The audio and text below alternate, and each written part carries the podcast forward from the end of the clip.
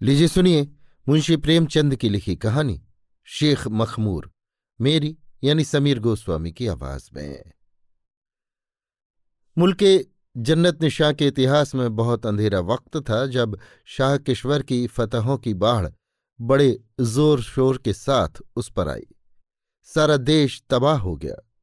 आज़ादी की इमारतें ढह गईं और जानूमाल के लाले पड़ गए। शाह बामुराद खूब जी तोड़कर लड़ा।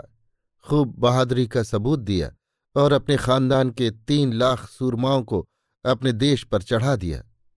मगर विजेता की पत्थर काट देने वाली तलवार के मुकाबले में उसकी ये मर्दाना जाबाजियाँ बेअसर साबित हुईं। मुल्क पर शाह किश्वर कुशा की हुकूमत का सिक्का जम गया और शाह बामुराद अकेला और तनहा, बेयारो मददगार, अपना सब कुछ आज़ादी के नाम पर कुर्बान करके एक झोपड़े में ज़िंदगी बसर करने लगा। ये झोपड़ा पहाड़ी इलाके में था। आसपास जंगली कौमें आबाद थीं और दूर दूर तक पहाड़ों के सिलसिले नज़र आते थे। इस सुनसान जगह में शाह बामुराद मुसीबत के दिन काटने लगा। दुनिया में अब उसका कोई दोस्त न था। वो दिन भर आबादी से दूर एक चट्टान पर अपने ख्याल में मस्त बैठा रहता था। लोग समझते थे कि ये कोई ब्रह्म ज्ञान के नशे में चूर सूफी है। शाह बामुराद को यों बसर करते एक जमाना बीत गया और जवानी की विदाई और बुढ़ापे के स्वागत की तैयारियाँ होने लगीं। तब एक रोज शाह बामुराद बस्ती के सरदार के पास गया और उससे कहा, मैं अपनी शादी करना चाहता हूँ। उसकी तरफ़ से पैगाम सुनकर वो अचंभे में आ गया, मगर चूँकि दिल में शाह साहब के कमाल और फकीरी में गहरा विश्वास रखता था, पलटकर जवाब न दे सका और अपनी कुंवारी नौजवान बेटी उनको भेंट की। तीसरे साल इस युवती की कामनाओं की बाटिका में एक नौरस पौधा होगा शाह साहब खुशी के मारे जामे में फूले न समाये। बच्चे को गोद में उठा लिया और हैरत में डूबी हुई माँ के सामने जोश भरे लहजे में बोले, खुदा का शुक्र है कि मुल्क जन्नत निशा का वारिस पैदा हुआ। बच्चा बढ़ने लगा। अक्ल और जहानत में, हिम्मत और ताकत में वो अपनी दुगनी उम्र के बच्चों से बढ़कर था। सुबह होते ही गरीब रिंदा बच्चे का बनाव सिंगार करके और उसे नाश्ता खिलाकर अपने काम धंधे में लग जाती थी और शाह साहब बच्चे की उंगली पकड़कर उसे आबादी से दूर चट्टान पर ले जाते। वहाँ कभी उसे पढ़ाते, कभी हथियार चलाने की मश्क कराते और कभी उसे शाही कायदे समझाते। बच्चा था तो कम से मगर इन बातों में ऐसा जी लगता और ऐसे चाव से लगा रहता गोया उसे अपने वंश का हाल मालूम है। मिजाज भी बादशाहों जैसा था। गाँव का एक एक लड़का उसके हुक्म का फर्मा बरदार था। माँ उस पर गर्व करती। बाप भूला न समाता और सारे गाँव के लोग समझते कि ये शाह साहब के जप तप का असर है। बच्चा मसूद देखते देखते एक सात साल का नौजवान शहजादा हो गया। देखकर देखने वालों के दिल को एक नशा सा होता था। एक रोज शाम का वक्त था। शाह साहब अकेले सैर करने गए और जब लौटे तो उनके सर पर एक जड़ाऊ ताज शोभा दे रहा था। रिंदा उनकी ये हुलिया देखकर सहम गई और मुँह से कुछ बोल न सकी। तब उन्होंने नौजवान मसूद को गले लगाया। उसी वक्त उसे नहलाया धुलाया और एक चट्टान के तख्त पर बैठा कर दर्द भरे लहजे में बोले मसूद मैं आज तुमसे रुखसत होता हूँ और तुम्हारी अमानत तुम्हें सौंपता हूँ। ये उसी मुल्क के जन्नत निशा का ताज है। कोई वो जमाना था कि ये ताज तुम्हारे बदनसीब बाप के सर पर जेब देता था। अब वो तुम्हें मुबारक हो। रिंदा, प्यारी बीबी, तेरा बदकिस्मत शौहर किसी जमाने में इस मुल्क का बादशाह था और अब तू उसकी मलिका है। मैंने ये राज तुमसे अब तक छिपाया था, मगर हमारे अलग होने का वक्त बहुत पास है। अब छिपा कर क्या करूँ? मसऊद तुम अभी बच्चे हो, मगर दिलेर और समझदार हो। मुझे यकीन है कि तुम अपने बूढ़े बाप की आखिरी वसीयत पर ध्यान दोगे और उस पर अमल करने की कोशिश करोगे। ये मुल्क तुम्हारा है, ये ताज तुम्हारा है और ये रियाया तुम्हारी है। तुम इन्हें अपने कब्जे में लाने की मरते दम तक कोशिश करते रहना और अगर तुम्हारी तमाम कोशिशें नाकाम हो जाए और तुम्हें भी ये बेसरो सामानी की मौत नसीब हो तो यही वसीयत तुम अपने बेटे से कर देना और ताज जो उसकी अमानत होगी उसके सुपुर्द करना। मुझे तुमसे और कुछ नहीं कहना है। खुदा तुम दोनों को खुशो खुर्रम रखे और तुम्हें मुराद को पहुँचाए। ये कहते कहते शाह साहब की आँखें बंद हो गईं। रिंदा दौड़कर उनके पैरों से लिपट गई और मसऊद रोने लगा। दूसरे दिन सुबह को गाँव के लोग जमा हुए और एक पहाड़ी गुफा की गोद में लाश रख दी। शाह किश्वर को शाह ने आधी सदी तक खूब इंसाफ के साथ राज किया, मगर किश्वर कुशा दोयम ने। सिंहासन पर आते ही अपने अक्लमंद बाप के मंत्रियों को एक सिरे से बर्खास्त कर दिया और अपनी मर्ज़ी के मुआफिक नए नए वज़ीर और सलाहकार नियुक्त किए। सल्तनत का काम रोज बरोज बिगड़ने लगा। सरदारों ने बेइंसाफी पर कमर बांधी और हुक्काम रियाया पर ज़ोर ज़बरदस्ती करने लगे। यहाँ तक कि खानदान मुरादिया के एक पुराने नमकखोर ने मौका अच्छा देखकर बगावत का झंडा बुलंद कर दिया। आसपास के लोग उसके झंडे के नीचे जमा होने लगे और कुछ ही हफ्तों में एक बड़ी फौज कायम हो गई और मसऊद भी नमकखोर सरदार की फौज में आकर मामूली सिपाहियों का काम करने लगा। मसऊद का अभी यौवन का आरंभ था। दिल में मर्दाना जोश और बाजुओं में शेरों की कुवत मौजूद थी। ऐसा लंबा, तड़ंगा, सुंदर नौजवान बहुत कम किसी ने देखा होगा। शेरों के शिकार का उसे इश्क था। दूर दूर तक जंगल दरिंदों से खाली हो गए। सवेरे से शाम तक उसे सैरो शिकार के सिवा कोई धंधा न था। लबो लहजा ऐसा दिलकश पाया था कि जिस वक्त मस्ती में आकर कोई कौमी गीत छेड़ देता तो राह चलते मुसाफिरों और पहाड़ी औरतों का ठट लग जाता था। कितने ही भोले भाले दिलों पर उसकी मोहनी सूरत नक्श थी। कितनी ही आँखें उसे देखने को तरसती और कितनी ही जाने उसकी मोहब्बत की आग में घुलती थीं। मगर मसऊद पर अभी तक किसी का जादू न चला था। हाँ अगर उसे मोहब्बत थी तो अपनी आबदार शमशीर से, जो उसने बाप से विरसे में पाई थी। इस तेग को वो जान से ज़्यादा प्यार करता था। बेचारा खुद नंगे बदन रहता मगर उसके लिए तरह तरह के म्यान बनवाए थे। उसे एक दम के लिए अपने पहलू से अलग न करता। सच है, दिलेर सिपाही की तलवार उसकी निगाहों में दुनिया की तमाम चीज़ों से ज़्यादा प्यारी होती है। खासकर वो आबदार खंजर, जिसका जौहर बहुत से मौक़ों पर परखा जा चुका हो। इसी तेग से मसऊद ने कितने ही जंगली दरिंदों को मारा था। कितने ही लुटेरों और डाकुओं को मौत का मज़ा चखाया था। और उसे पूरा यकीन था कि यही तलवार किसी दिन किश्वर कुशा दोयम के सर पर चमकेगी और उसकी शहरक के खून से अपनी जबान तर करेगी। एक रोज वो एक शेर का पीछा करते करते बहुत दूर निकल गया। धूप सख्त थी, भूख और प्यास से जी बेताब हुआ। मगर वहाँ न कोई मेवे का दरख्त नज़र आया, न कोई बहता हुआ पानी का सोता, जिसमें भूख और प्यास की आग बुझाता। हैरान और परेशान खड़ा था कि सामने से एक चाँद जैसी सुंदर युवती हाथ में बर्ची लिए और बिजली की तरह तेज घोड़े पर सवार आती हुई दिखाई दी। पसीने की मोती जैसी बूंदें उसके माथे पर झलक रही थीं और अंबर की सुगंध में बसे हुए बाल दोनों कंधों पर एक सुहानी बेतकल्लुफी से बिखरे हुए थे। दोनों की निगाहें चार हुईं और मसूद का दिल हाथ से जाता रहा। उस गरीब ने आज तक दुनिया को जला डालने वाला ऐसा हुस्न न देखा था। उसके ऊपर एक सख्ता सा छा गया। ये जवान औरत उस जंगल में मलिका शेर अफगन के नाम से मशहूर थी। मलिका ने मसूद को देखकर घोड़े की बाघ खींच ली और गर्म लहजे में बोली, क्या तू वही नौजवान है जो मेरे इलाके के शेरों का शिकार किया करता है? बतला तेरी इस गुस्ताखी की क्या सजा दूँ? ये सुनते ही मसूद की आँखें लाल हो गईं और बरबस हाथ तलवार की मूठ पर जा पहुँचा। मगर जब्त करके बोला, इस सवाल का जवाब मैं खूब देता, अगर आपके बजाय ये किसी दिलेर मर्द की जबान से निकलता। इन शब्दों ने मलिका के गुस्से की आग को और भी भड़का दिया। उसने घोड़े को चमकाया और बर्छी उछालती सर पर आ पहुँची और वार पर वार करने शुरू किए। मसूद के हाथ पाँव बेहद थकान से चूर हो रहे थे और मलिका शेर अफगन बर्छी चलाने की कला में बेजोड़ थी। उसने चरके पर चरके लगाए। यहाँ तक कि मसऊद घायल होकर घोड़े से गिर पड़ा। अब तक उसने मलिका के वारों को काटने के सिवाय खुद एक हाथ भी ना चलाया था।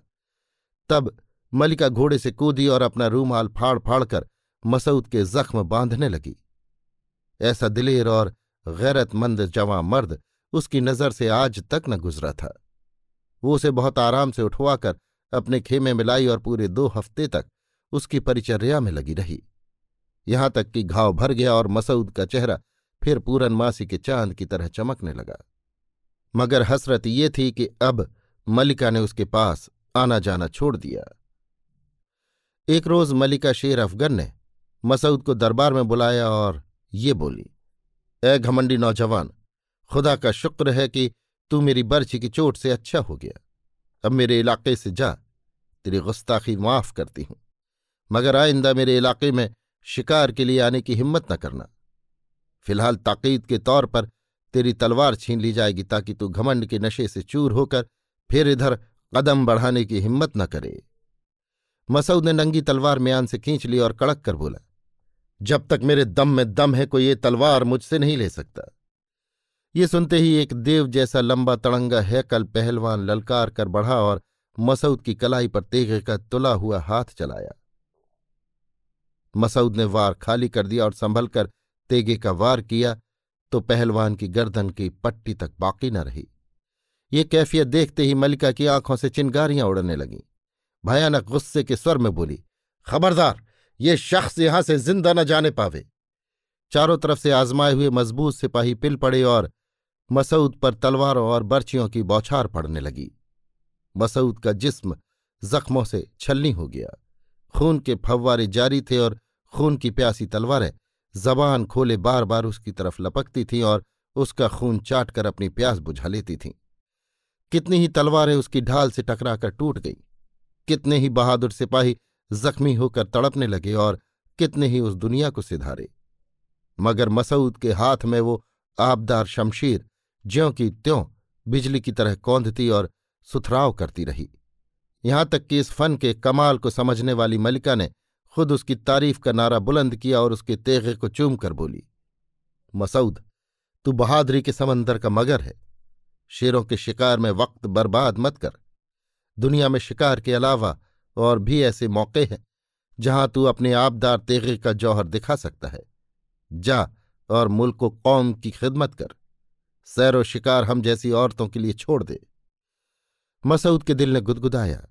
प्यार की बानी जबान तक आई मगर बाहर निकल न सकी और उसी वक्त वो अपने दिल में किसी की पलकों की टीस लिए हुए तीन हफ्तों के बाद अपनी बेकरार माँ के कदमों पर जा गिरा।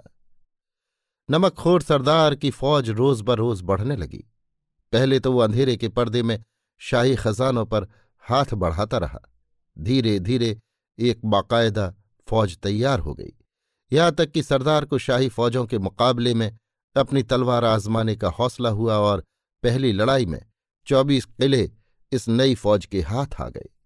शाही फौज ने लड़ने में जरा भी कसर न की, मगर वो ताकत, वो जोश, वो जज्बा, जो सरदार नमकखोर और उसके दोस्तों के दिलों को हिम्मत के मैदान में आगे बढ़ाता रहता था।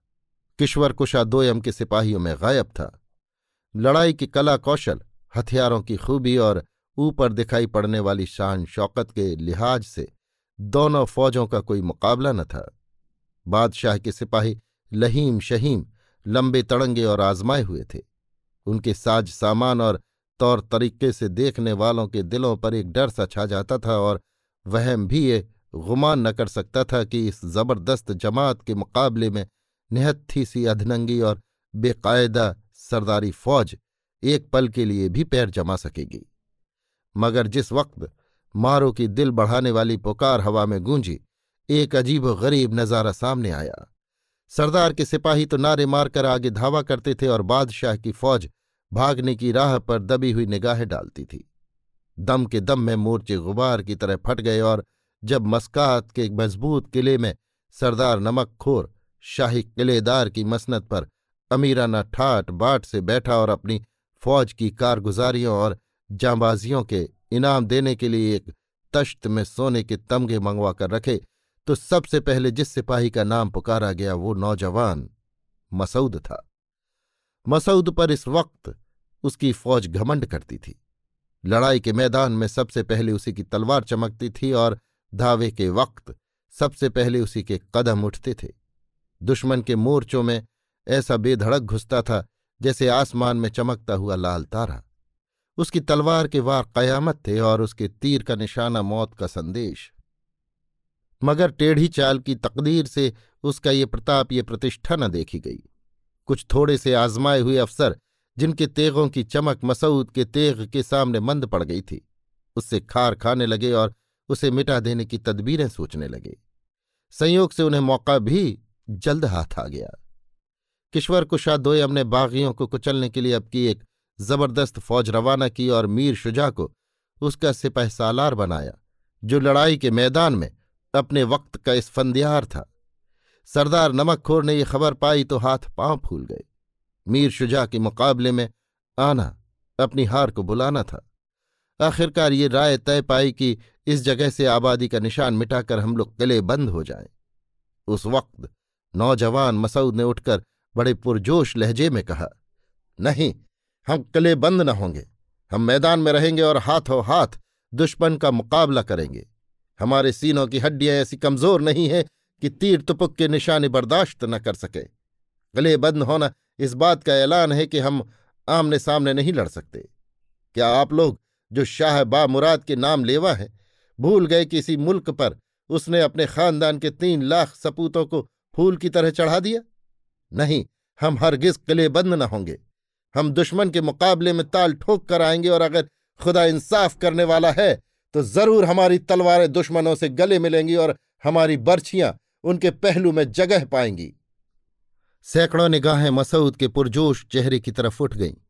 सरदारों की त्योरियों पर बल पड़ गए और सिपाहियों के सीने जोश से धड़कने लगे। सरदार नमकखोर ने उसे गले से लगा लिया और बोले, मसूद, तेरी हिम्मत और हौसले की दाद देता हूँ। तू हमारी फौज की शान है। तेरी सलाह मर्दाना सलाह है। बेशक हम कले बंद न होंगे। हम दुश्मन के मुकाबले में ताल ठोक कर आएँगे और अपने प्यारे जन्नत निशां के लिए अपना खून पानी की तरह बहाएँगे।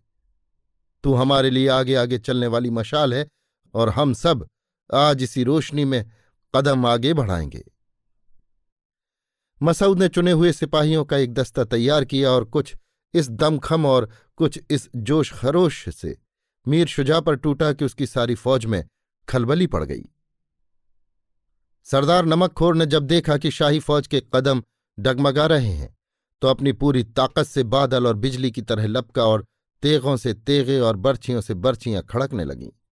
तीन घंटे तक बला का शोर मचा रहा। यहाँ तक कि शाही फौज के कदम उखड़ गए और सिपाही, जिसकी तलवार मीर शुजा से गले मिली, मसऊद था। तब सरदारी फौज और अफसर सब के सब लूट के माल पर टूटे और मसूद जख्मों से चूर और खून में रंगा हुआ अपने कुछ जान पर खेलने वाले दस्तों के साथ मस्कात के किले की तरफ़ लौटा। मगर जब होश ने आँखें खोली और हवास ठिकाने हुए तो क्या देखता है कि मैं एक सजे हुए कमरे में मखमली गद्दे पर लेटा हुआ हूँ? फूलों की सुहानी महक और लंबी छरहरी सुंदरियों के जमघट से कमरा चमन बना हुआ था। ताज्जुब से इधर उधर ताकने लगा कि इतने में एक अप्सरा जैसी सुंदर युवती तश्त में फूलों का हार लिए धीरे धीरे आती हुई दिखाई दी, कि जैसे बहार फूलों की डाली पेश करने आ रही है। उसे देखते ही उन लंबी छरहरी सुंदरियों ने आँखें बिछाई और उसकी हिनाई हथेली को चूमा। मसूद देखते ही पहचान गया, ये मलिका शेर अफगन थी। मलिका ने फूलों का हार मसूद के गले में डाला। हीरे जवाहरात उस पर चढ़ाए और सोने के तारों से टकी हुई मसनत पर बड़ी आनबान से बैठ गई। साजिंदों ने बीन ले लेकर विजयी अतिथि के स्वागत में सुहाने राग अलापने शुरू किए। यहाँ तो नाच गाने की महफिल थी, उधर आपसी डाह ने नए नए शिगुफे खिलाए। सरदार से शिकायत की कि मसऊ ज़रूर दुश्मन से जा मिला है और आज जानबूझकर फौज का एक दस्ता लेकर लड़ने को गया था, ताकि उसे खाक और खून में सुलाकर सरदारी फौज को बेचिराग कर दे। इसके सबूत में कुछ जाली खत भी दिखाए गए और इस कमीनी कोशिश में जवान की ऐसी चालाकी से काम लिया कि आखिर सरदार को इन बातों पर यकीन आ गया। पौ फटे जब मसूद मलिका शेर अफगन के दरबार से विजय का हार गले में डाले सरदार को बधाई देने गया तो बजाय इसके कि कद्रदानी का सिरोपा और बहादुरी का तमगा पाए। उसको खरी खोटी बातों के तीर का निशाना बनाया गया और हुक्म मिला कि तलवार कमर से खोलकर रख दे। मसूद स्तंभित रह गया। ये तेगा मैंने अपने बाप से विरसे में पाया है और ये मेरे पिछले बड़प्पन की आखिरी यादगार है। ये मेरी बाहों की ताकत और मेरा सहयोगी और मददगार है। इसके साथ कैसी कैसी स्मृतियाँ जुड़ी हुई हैं। क्या मैं जीते जी इसे अपने पहलू से अलग कर दूँ? अगर मुझ पर कोई आदमी लड़ाई के मैदान से कदम हटाने का इल्ज़ाम लगा सकता है, अगर कोई शख्स इस तेगे का इस्तेमाल मेरे मुकाबले में ज़्यादा कारगुजारी के साथ कर सकता है, अगर मेरी बाहों में तेगा पकड़ने की ताकत न होती तो खुदा की कसम, मैं खुद ही तेगा कमर से खोल कर रख देता। मगर खुदा का शुक्र है कि मैं इन इल्जामों से बरी हूँ। फिर क्यों मैं इसे हाथ से जाने दूँ? क्या इसलिए कि मेरी बुराई चाहने वाले कुछ थोड़े से डाहियों ने सरदार नमक खोर का मन मेरी तरफ़ से फेर दिया है? ऐसा नहीं हो सकता। मगर फिर उसे ख्याल आया। मेरी सरकशी पर सरदार और भी गुस्सा हो जाएँगे और यकीनन मुझसे तलवार शमशीर के ज़ोर से छीन ली जाएगी। ऐसी हालत में मेरे ऊपर जान छिड़कने वाले सिपाही कब अपने को काबू में रख सकेंगे? ज़रूर आपस में खून की नदियाँ बहेंगी और भाई भाई का सिर कटेगा। खुदा न करे कि मेरे सबब से ये दर्दनाक मार काट हो। ये सोचकर उसने चुपके से शमशीर सरदार नमक खोर के बगल में रख दी और खुद सर नीचा किए जब्त की इंतहाई कुवत से गुस्से को दबाता हुआ खेमे से बाहर निकल आया। मसूद पर सारी फौज गर्व करती थी और उस पर जाने वारने के लिए हथेली में सर लिए रहती थी। जिस वक्त उसने तलवार खोली है, दो हज़ार सूरमा सिपाही म्यान पर हाथ रखे और शोले बरसाती हुई आँखों से ताकते कनौतियाँ बदल रहे थे। मसऊद के एक जरा से इशारे की देर थी और दम के दम में लाशों के ढेर लग जाते। मगर मसऊद बहादुरी ही में बेजोड़ न था, जब्त और धीरज में भी उसका जवाब न था। उसने ये जिल्लत और बदनामी सब गवारा की, तलवार देना गवारा किया।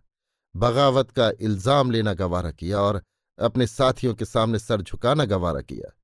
मगर ये गवारा न किया कि उसके कारण फौज में बगावत और हुक्म न मानने का ख्याल पैदा हो। और ऐसे नाजुक वक्त में, जबकि कितने ही दिलेर, जिन्होंने लड़ाई की आजमाइश में अपनी बहादुरी का सबूत दिया था, जब्त हाथ से खो बैठते और गुस्से की हालत में एक दूसरे के गले काटते, खामोश रहा और उसके पैर नहीं डगमगाए। उसकी पेशानी पर जरा भी बल्ला आया। उसके तेवर जरा भी न बदले। उसने खून बरसाती हुई आँखों से दोस्तों को अलविदा कहा और हसरत भरा दिल लिए उठा और एक गुफा में छिप बैठा और जब सूरज डूबने पर वहाँ से उठा तो उसके दिल ने फैसला कर लिया था कि बदनामी का दाग माथे से मिटाऊँगा और डाहियों को शर्मिंदगी के गड्ढे में गिराऊँगा। मसूद ने फकीरों का भेस अख्तियार किया। सर पर लोहे की टोपी की बजाय लंबी जटाएँ बनाई, जिस्म पर जिरह बख्तर के बजाय गेरुए रंग का बाना सजा, हाथ में तलवार के बजाय फकीरों का प्याला लिया, जंग के नारे के बजाय फकीरों की सदा बुलंद की और अपना नाम शेख मखमूर रख दिया। मगर ये जोगी दूसरे जोगियों की तरह धूनी रमा कर न बैठा और न उस तरह का प्रचार शुरू किया। वो दुश्मन की फौज में जाता और सिपाहियों की बातें सुनता। कभी उनकी मोर्चेबंदियों पर निगाह दौड़ाता, कभी उनके दमदमों और किलों की दीवारों का मुआयना करता। तीन बार सरदार नमक खोर दुश्मन के पंजे से ऐसे वक्त निकले, जबकि उन्हें जान बचाने की कोई आस न रही थी। और ये सब शेख मखमूर की करामात थी। मिनकात का किला जीतना कोई आसान बात न थी। पाँच हज़ार बहादुर सिपाही उसकी हिफाजत के लिए कुर्बान होने को तैयार बैठे थे।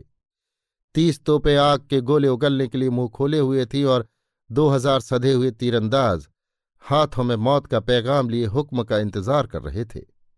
मगर जिस वक्त सरदार नमकखोर अपने दो हज़ार बहादुरों के साथ इस किले पर चढ़ा तो पाँचों हज़ार दुश्मन सिपाही काठ के पुतले बन गए। तोपों के मुँह बंद हो गए और तीरंदाजों के तीर हवा में उड़ने लगे और ये सब शेख मखमूर की करामात थी। शाह साहब वहीं मौजूद थे। सरदार दौड़कर उनके कदमों पर गिर पड़ा और उनके पैरों की धूल माथे पर लगाई। किश्वर कुशा दोयम का दरबार सजा हुआ है। अंगूरी शराब का दौर चल रहा है और दरबार के बड़े बड़े अमीर और रईस अपने अपने दर्जे के हिसाब से अदब के साथ घुटना मोड़े बैठे हैं। यकायक भेदियों ने खबर दी कि मीर शुजा की हार हुई और वो जान से मारे गए। ये सुनकर किश्वर कुशा के चेहरे पर चिंता के लक्षण दिखाई पड़े। सरदारों को संबोधित करके बोले आप लोगों में ऐसा दिलेर कौन है जो इस बदमाश सरदार का सर कलम करके हमारे सामने पेश करे? इसकी गुस्ताखियाँ अब हद से आगे बढ़ी जाती हैं। आप ही लोगों के बड़े बूढ़ों ने ये मुल्क तलवार के ज़ोर से, मुराद या खानदान से छीना था। क्या आप उन्हीं पुरखों की औलाद नहीं हैं?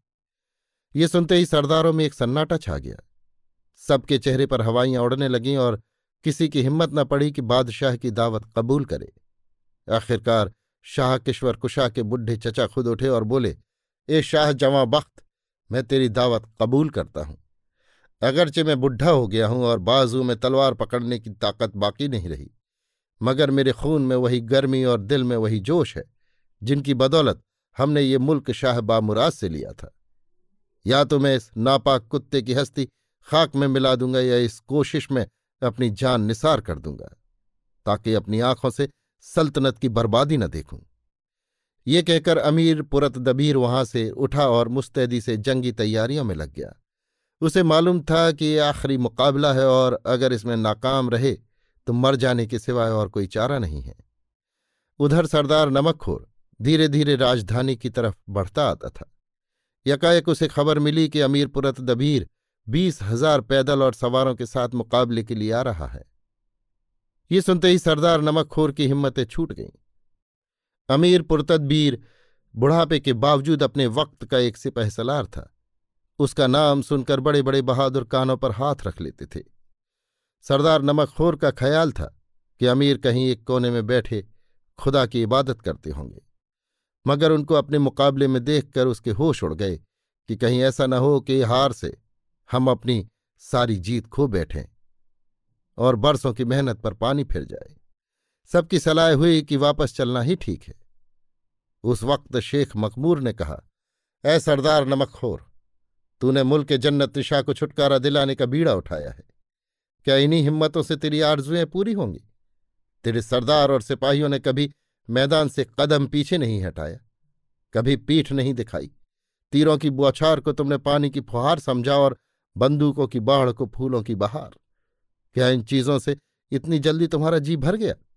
तुमने ये लड़ाई सल्तनत को बढ़ाने के कमीने इरादे से नहीं छेड़ी है। तुम सच्चाई और इंसाफ की लड़ाई लड़ रहे हो। क्या तुम्हारा जोश इतनी जल्दी ठंडा हो गया? क्या तुम्हारी इंसाफ की तलवार की प्यास इतनी जल्दी बुझ गई? तुम खूब जानते हो कि इंसाफ और सच्चाई की जीत ज़रूर होगी। तुम्हारी इन बहादुरियों का इनाम खुदा के दरबार से ज़रूर मिलेगा। फिर अभी से क्यों हौसले छोड़े देते हो? क्या बात है? अगर अमीर पुरत दबीर बड़ा दिलेर और इरादे का पक्का सिपाही है। अगर वो शेर है तो तुम शेर मर्द हो। अगर उसकी तलवार लोहे की है तो तुम्हारा तैगा फौलाद का है। अगर उसके सिपाही जान पर खेलने वाले हैं तो तुम्हारे सिपाही भी सर कटाने के लिए तैयार हैं। हाथों में तेगा मज़बूत पकड़ो और खुदा का नाम लेकर दुश्मन पर टूट पड़ो। तुम्हारे तेवर कहे देते हैं कि मैदान तुम्हारा है। इस पुरजोश तकरीर ने सरदारों के हौसले उभार दिए। उनकी आँखें लाल हो गईं। तलवारें पहलू बदलने लगीं और कदम बरबस लड़ाई के मैदान की तरफ़ बढ़े। शेख मखमूर ने तब फकीरी बाना उतार फेंका। फकीरी प्याले को सलाम किया और हाथों में वही तलवार और ढाल लेकर जो किसी वक्त मसऊद से छीने गए थे, सरदार नमकखोर के साथ साथ सिपाहियों और अफसरों का दिल बढ़ाते शेरों की तरह बिफरता हुआ चला। आधी रात का वक्त था। अमीर के सिपाही अभी मंजिले मारे चले आते थे। बेचारे दम भी न लेने पाए थे कि एकाएक सरदार नमकखोर के आ पहुँचने की खबर पाई। होश उड़ गए और हिम्मतें टूट गईं। मगर अमीर शेर की तरह गरज कर खेमे से बाहर आया और दम के दम में अपनी सारी फौज दुश्मन के मुकाबले में कतार बाँध कर खड़ी कर दी कि जैसे एक माली था कि आया और इधर उधर बिखरे हुए फूलों को एक गुलदस्ते में सजा गया। दोनों फौजें काले काले पहाड़ों की तरह आमने सामने खड़ी हैं और तोपों का आग बरसाना ज्वालामुखी का दृश्य प्रस्तुत कर रहा था। उनकी घन गरज आवाज़ से बला का शोर मच रहा था। ये पहाड़ धीरे धीरे आगे बढ़ते गए। यकायक वो टकराए और कुछ इस ज़ोर से टकराए कि ज़मीन काँप उठी और घमासान की लड़ाई शुरू हो गई। मसूद का तेगा इस वक्त एक बला हो रहा था। जिधर पहुँचता, लाशों के ढेर लग जाते और सैकड़ों सर उस पर भेंट चढ़ जाते। पौ फटे तक तेगे यों ही खड़का की और यों ही खून का दरिया बहता रहा। जब दिन निकला तो लड़ाई का मैदान, मौत का बाज़ार हो रहा था। जिधर निगाह उठती थी, मरे हुओं के सर और हाथ पैर लहू में तैरते दिखाई देते थे। एकाएक शेख मखमूर की कमान से एक तीर बिजली बनकर निकला और अमीर पुर्तदबीर की जान के घोंसले पर गिरा और उसके गिरते ही शाही फौज भाग निकली। और सरदारी फौज फतेह का झंडा उठाए, राजधानी की तरफ़ बढ़ी। जब ये जीत की लहर जैसी फौज शहर की दीवार के अंदर दाखिल हुई तो शहर के मर्द और औरत, जो बड़ी मुद्दत से गुलामी की सख्तियाँ झेल रहे थे, उसकी अगवानी के लिए निकल पड़े। सारा शहर उमड़ आया। लोग सिपाहियों को गले लगाते थे और उन पर फूलों की बरखा करते थे, कि जैसे बुलबुलें थीं, जो बहेलिए के पंजे से रिहाई पाने पर बाग में फूलों को चूम रही थीं। लोग शेख मखमूर के पैरों की धूल माथे से लगाते थे और सरदार रमक खोर के पैरों पर खुशी के आँसू बहाते थे। अब मौका था कि मसऊद अपना जोगिया भेस उतार फेंके और ताजो तख्त का दावा पेश करे। मगर जब उसने देखा कि मलिका शेर अफगन का नाम हर आदमी की जबान पर है तो खामोश हो रहा। वो खूब जानता था कि अगर मैं अपने दावे को साबित कर दूँ तो मलिका का दावा खत्म हो जाएगा। मगर तब भी ये नामुमकिन था कि सख्त मारकाट के बिना ये फैसला हो सके। एक पुरजोश और आरजूमंद दिल के लिए इस हद तक जब्त करना मामूली बात न थी। जब से उसने होश संभाला, ये ख्याल कि मैं इस मुल्क का बादशाह हूँ, उसके रग रेशे में घुल गया था। शाह बामुराद की वसीयत उसे एकदम को भी न भूलती थी। दिन को वो बादशाहत के मंसूबे बांधता और रात को बादशाहत के सपने देखता। ये यकीन कि मैं बादशाह हूँ, उसे बादशाह बनाए हुए था। अफसोस, आज वो मंसूबे टूट गए और वो सपना तितर बितर हो गया। मगर मसूद के चरित्र में मर्दाना जब्त अपनी हद पर पहुँच गया था। उसने उफ तक न की, एक ठंडी आह भी न भरी, बल्कि पहला आदमी जिसने मलिका के हाथों को चूमा और उसके सामने सर झुकाया, वो फकीर मखमूर था। हाँ ठीक उस वक्त जबकि वो मलिका के हाथ को चूम रहा था उसकी ज़िंदगी भर की लालसाएँ आँसू की एक बूंद बनकर मलिका की मेहंदी रची हथेली पर गिर पड़ी कि जैसे मसऊद ने अपनी लालसा का मोती मलिका को सौंप दिया। मलिका ने हाथ खींच लिया और फकीर मखमूर के चेहरे पर मोहब्बत से भरी हुई निगाह डाली। जब सल्तनत के सब दरबारी भेंट दे चुके, तब तोपों की सलामियाँ दगने लगीं। शहर में धूमधाम का बाज़ार गर्म हो गया और खुशियों के जल से चारों तरफ़ नज़र आने लगे। राजगद्दी के तीसरे दिन मसूद खुदा की इबादत में बैठा हुआ था कि मलिका शेर अफगन अकेले उसके पास आई और बोली, मसूद, मैं एक नाचीज तोहफा तुम्हारे लिए लाई हूँ और वो मेरा दिल है। क्या तुम उसे मेरे हाथ से कबूल करोगे? मसूद अचंभे से ताकता रह गया, मगर जब मलिका की आँखें मोहब्बत के नशे में डूबी हुई पाई तो चाव के मारे उठा और उसे सीने से लगाकर बोला, मैं तो मुद्दत से तुम्हारी बर्छी की नौक का घायल हूँ। मेरी किस्मत है कि आज तुम मरहम रखने आई हो। मुल्क जन्नत निशाब आज़ादी और खुशहाली का घर है। मलिका शेर अफगन को अभी गद्दी पर बैठे साल भर से ज़्यादा नहीं गुजरा, मगर सल्तनत का कारोबार बहुत अच्छी तरह और खूबी से चल रहा है और इस बड़े काम में उसका प्यारा शौहर मसूद, जो अभी तक फकीर मखमूर के नाम से मशहूर है, उसका सलाहकार और मददगार है। रात का वक्त था शाही दरबार सजा हुआ था। बड़े बड़े वज़ीर अपने पद के अनुसार बैठे हुए थे और नौकर जर्क बर्क वर्दियाँ पहने हाथ बांधे खड़े थे कि एक खिदमतगार ने आकर अर्ज़ की, दोनों जहान की मलिका, एक गरीब औरत बाहर खड़ी है और आपके कदमों का बोसा लेने की गुजारिश करती है। दरबारी चौंके और मलिका ने ताज्जुब भरे लहजे में कहा, अंदर हाजिर करो। खिदमतगार बाहर चला गया और जरा देर में एक बुढ़िया लाठी टेकती हुई आई और अपनी पिटारी से एक जड़ाऊ ताज निकालकर बोली, तुम लोग इसे ले लो। अब ये मेरे किसी काम का नहीं रहा। मियाँ ने मरते वक्त इसे मसऊद को देकर कहा था कि तुम इसके मालिक हो, मगर अपने जिगर के टुकड़े मसूद को कहाँ ढूंढो? रोते रोते अंधी हो गई। सारी दुनिया की खाक छानी, मगर उसका कहीं पता न लगा। अब ज़िंदगी से तंग आ गई हूँ। जीकर क्या करूँगी ये अमानत मेरे पास है, जिसका जी चाहे ले ले। दरबार में सन्नाटा छा गया। लोग हैरत के मारे मूरत से बन गए कि जैसे एक जादूगर था, जो उंगली के इशारे से सबका दम बंद किए हुए था। यकाएक मसऊद अपनी जगह से उठा और रोता हुआ जाकर रिंदा के पैरों पर गिर पड़ा। रिंदा अपने जिगर के टुकड़े को देखते ही पहचान गई। उसे छाती से लगा लिया और वो जड़ा ताज उसके सर पर रखकर बोली, साहबो यही मेरा प्यारा मसऊद और शाह बामुराद का बेटा है। तुम लोग इसकी रियाया हो। ये ताज इसका है, ये मुल्क इसका है और सारी खिलकत इसकी है। आज से वो अपने मुल्क का बादशाह है, अपनी कौम का खादिम। दरबार में कयामत का शोर मचने लगा। दरबारी उठे और मसूद को हाथों हाथ ले जाकर तख्त पर मलिका शेर अफगन के बगल में बैठा दिया। भेंटें दी जाने लगीं, सलामियाँ दगने लगीं। नफीरियों ने खुशी का गीत गाया और बाजों ने जीत का शोर मचाया। मगर जब जोश की ये खुशी जरा कम हुई और लोगों ने रिंदा को देखा तो वो मर गई थी। आरजुओं के पूरे होते ही जान निकल गई। गोया, आरजुएँ रूह बनकर उसके मिट्टी के तन को ज़िंदा रखे हुए थीं। अभी आप सुन रहे थे मुंशी प्रेमचंद की लिखी कहानी, शेख मखमूर, मेरी यानी समीर गोस्वामी की आवाज़ में।